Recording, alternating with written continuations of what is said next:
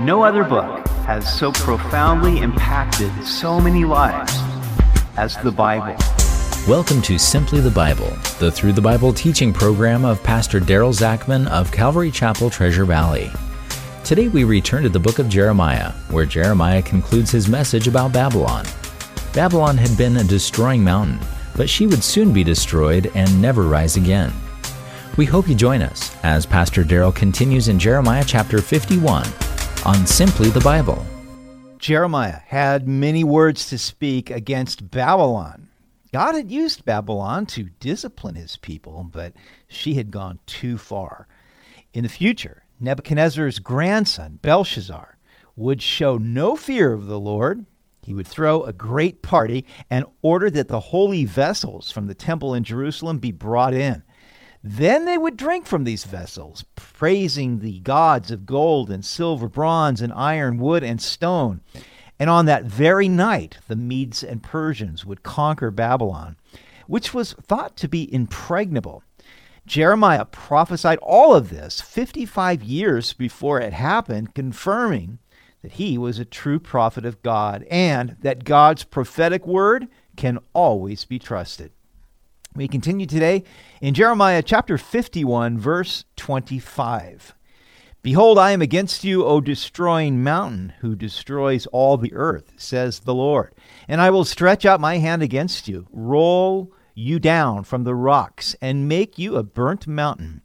They shall not take from you a stone for a corner, nor a stone for a foundation, but you shall be desolate forever, says the Lord. Now, mountains in Scripture are symbolic of nations. Babylon had destroyed others, but now she would be destroyed for her pride and cruelty. She had burned cities, but now she would be burned. Babylon would be so ruined that there would be not even a stone left for a foundation to rebuild her. Set up a banner in the land. Blow the trumpet among the nations. Prepare the nations against her. Call the kingdoms together against her. Ararat, Minni, and Ashkenaz. Appoint a general against her. Cause the horses to come up like the bristling locusts. Prepare against her the nations. With the kings of the Medes, its governors, and all its rulers, all the land of his dominion. And the land will tremble and sorrow for every purpose of the Lord shall be performed against Babylon, to make the land of Babylon a desolation without inhabitant. Ararat, Minni, and Ashkenaz were north of Babylon and west of the Caspian Sea. They would join with the Medes in conquering Babylon.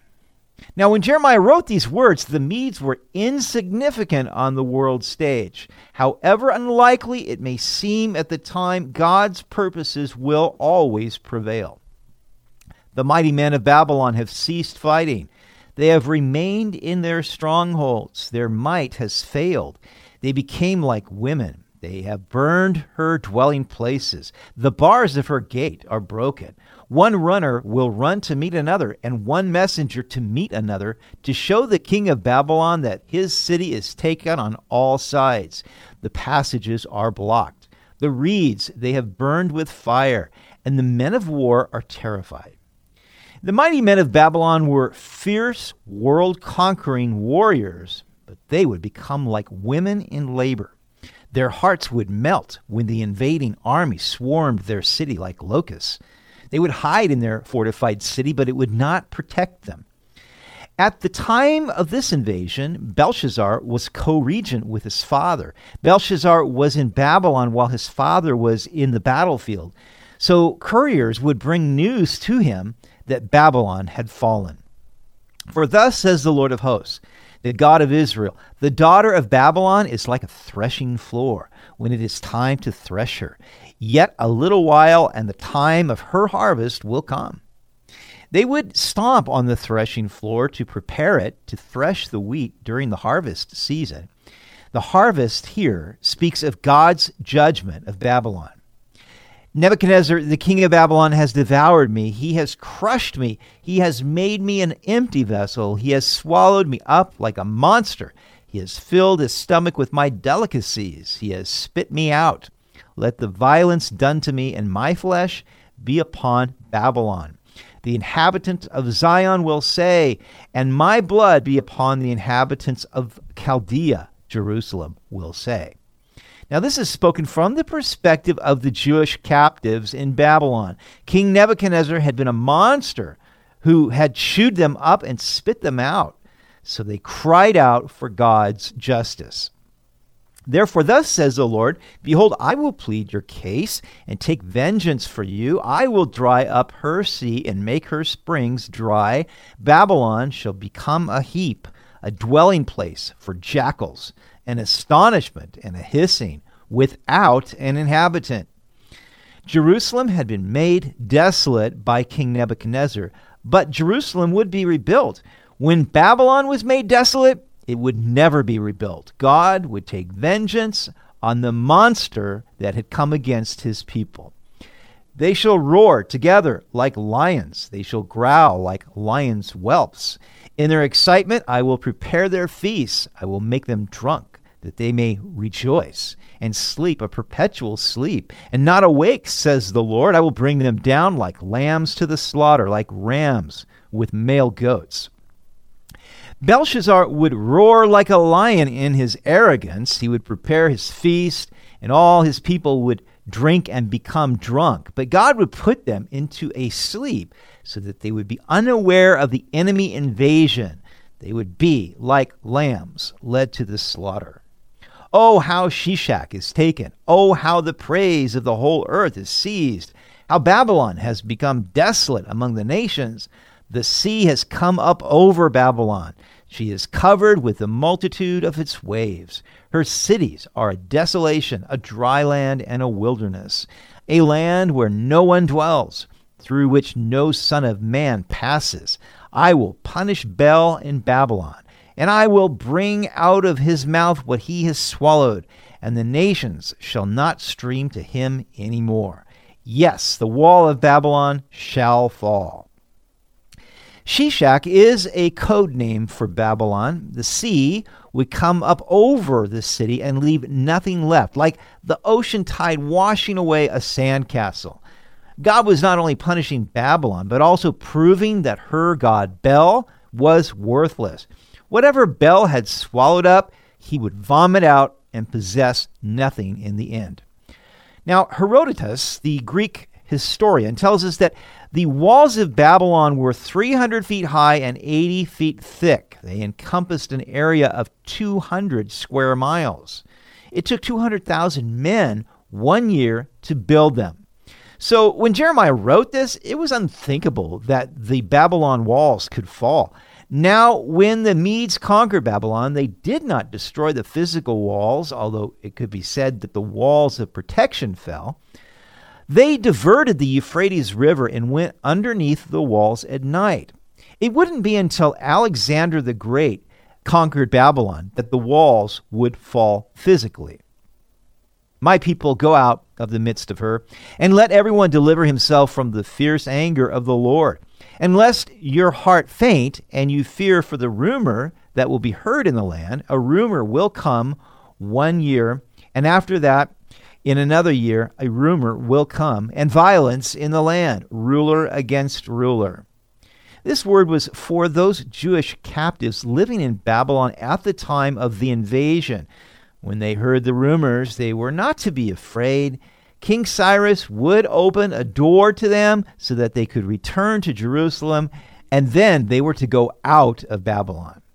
Therefore, behold, the days are coming that I will bring judgment on the carved images of Babylon. Her whole land shall be ashamed, and all her slain shall fall in her midst.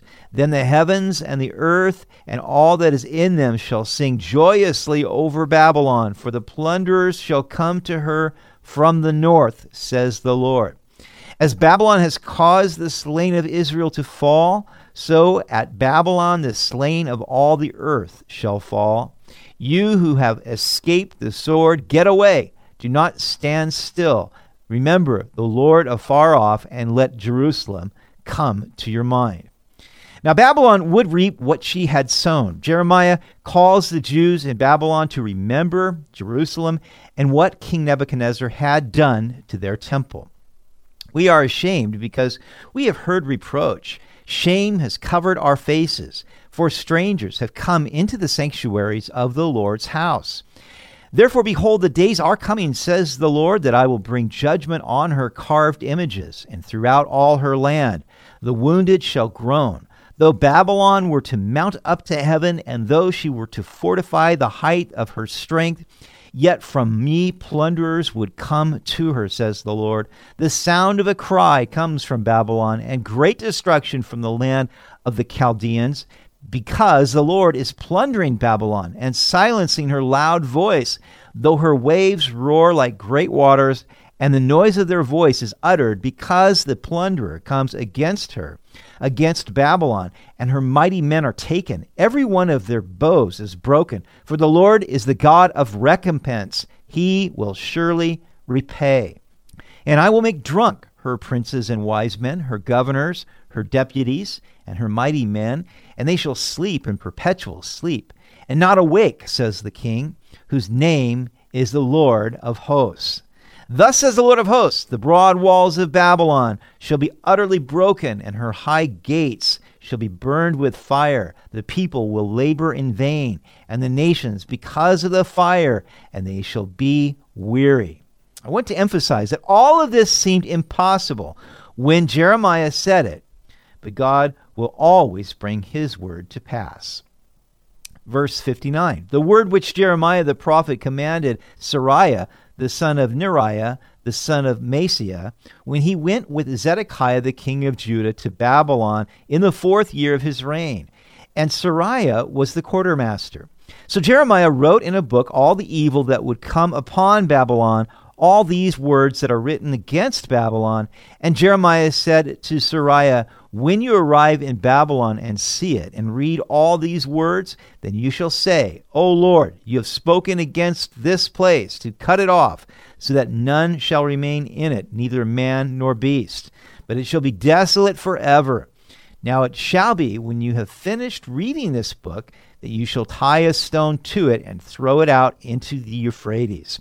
Then you shall say, Thus Babylon shall sink and not rise from the catastrophe that I will bring upon her, and they shall be weary. Thus far are the words of Jeremiah. Seraiah was the brother of Baruch, Jeremiah's secretary. Evidently, in 594 to 593 BC, King Zedekiah was called to Babylon, probably along with other vassal kings in the Babylonian Empire. Seraiah joined him in this journey. So Jeremiah wrote chapters 50 and 51 concerning Babylon and sent the book with Seraiah. He charged him to read it to the captives in Babylon and then to tie a stone to the book and cast it into the Euphrates River. This would be an object lesson that Babylon itself would sink and never rise again. Jeremiah never lived to see all of his prophecies fulfilled, but by faith he believed them from afar and went on to receive his eternal reward. May we also believe all the words of God so that we may inherit all that He has promised. You've been listening to Simply the Bible, the Through the Bible teaching program of Pastor Daryl Zachman of Calvary Chapel, Treasure Valley. For more information about our church, please visit our website at calvarytv.org. That's calvarytv.org. If you have any questions or comments, please contact us through our website to listen to previous episodes, check out our podcast on iTunes or Spotify, and please leave us a review. Tomorrow we will conclude the book of Jeremiah with a review of the fall of Jerusalem, the total number of captives taken to Babylon, and King Jehoiakim being released from prison after 37 years. We hope you'll join us as we continue teaching through God's Word on Simply the Bible.